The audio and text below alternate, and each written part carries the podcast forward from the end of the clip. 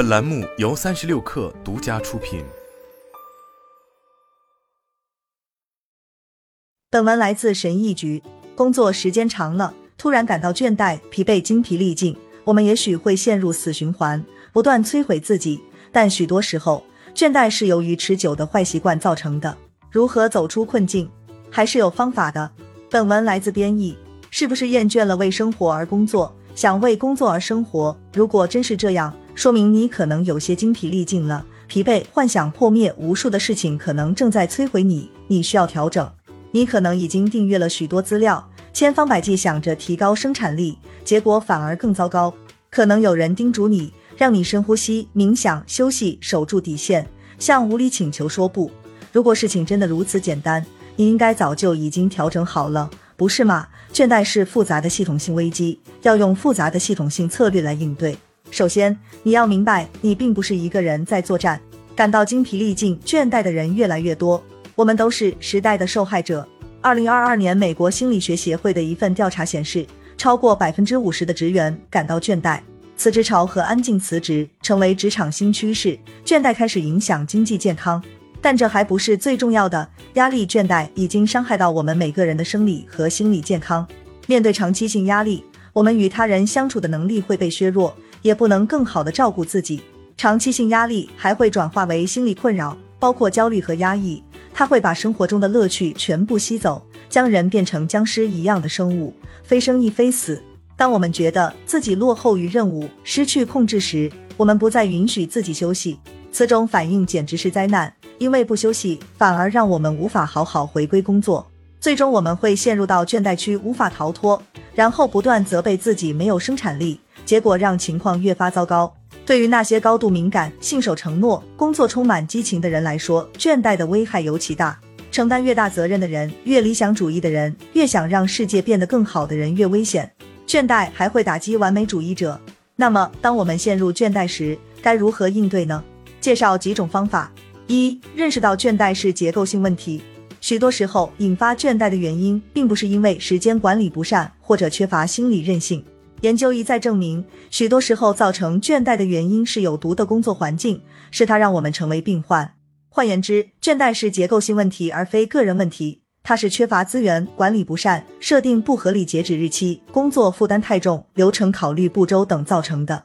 这些问题如果与缺乏尊重和缺乏欣赏结合在一起，可能就会变成灾难。当生产力下降时，个人会有严重负罪感，甚至感到羞耻。我们会认为倦怠是自己的过错，认为自己不够强大，效率不够高，无法在工作中获得成功。但这样的假定没有任何益处。Gallup 在一份调查报告中列出了五个导致倦怠的原因：工作中受到不公平待遇，工作任务管理不善。角色不清晰，缺少沟通和支持，不合理的时间压力。请注意，缺乏心理弹性或者意志力，并不在五大原因之中。所以你不妨对自己温柔一点。当你陷入低谷时，可以多关注一下外部原因，不要过于自责。二，认识到倦怠是文化问题。倦怠不只是结构性问题，还是文化问题。对于工作、时间和价值，我们内心都有根深蒂固的文化信念。今时今日，我们不只希望工作能提供薪水，它还涉及到目标、意义、身份和地位，可能还牵涉到救赎。但是，将工作与各种深邃的价值纠缠在一起，可能是很危险的。要想深入解决问题，我们可能要和倦怠教练或者治疗师协同作战。许多存在主义假设和信念，往往与我们对工作和时间的看法有关。三、加深自我认知。要想从倦怠走向精力旺盛。加深自我认知是相当重要的一步。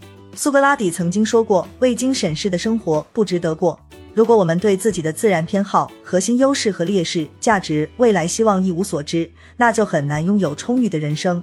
只有当我们深知自己的生活模式，知道自己从何而来，我们才能有效管理自身。了解自己的历史，可以让我们不再重复那些毫无益处的行为。当我们对自己有了深刻的认知，在看待自身缺点的时候，我们就会更加宽容，更有同情心。如果缺少自我认知，个人就难以做出明智抉择。如果不知道我们的基本动机和恐惧是什么，个人很容易被情绪左右，如同在汪洋大海上无助漂流的小船。而有些知识靠自己是很难获得的，自知之明正是其中之一。你需要别人帮助才能看到盲点。教练、治疗师和导师可以成为你的影子，帮你从不同角度看清自己。他们可以帮你温柔面对挑战，放下那些根深蒂固却不该继续留存的信念。四、判断什么是我们可以控制的，写一份清单，将内部与外部核心压力源写下来。到底是什么让你如此倦怠？是特定个人、截止时间、工作任务，还是内部噪音？然后分析一下哪些压力源是可以控制的，哪些是不能控制的。你可以了解一下 Circle Control 策略，它能帮你评估自己能改变什么。不能改变什么，它还能告诉你如何将精力集中于能改变的事，尽量不要将时间浪费于后者。当我们感到疲惫、心情低落时，能量会短缺，所以节约能量不是小事。五、将倦怠视为学习机会。倦怠是一个很严肃的问题，许多时候是持久的坏习惯造成了倦怠，而这些坏习惯又变成了根深蒂固的破坏性信念。要化解这些负面信念需要时间和努力，但投入时间去解决完全值得。倦怠是一个警示信号，是我们的身体在发声说：“不，你不能继续这样生活了。”它迫使我们停下工作，思考如何才能以可持续、更平衡的方式工作，让我们做出改变。正如佛教信徒佩马秋卓所说的：“任何事情都不会消失，除非它教会了我们需要知道的东西。”倦怠正是如此。严苛的自我对话，努力提高工作效率，并不能解决问题本身。即使有了抽象洞察力。如果不以激进的接受，以价值为导向的行动结合，倦怠的问题也是无法解决的。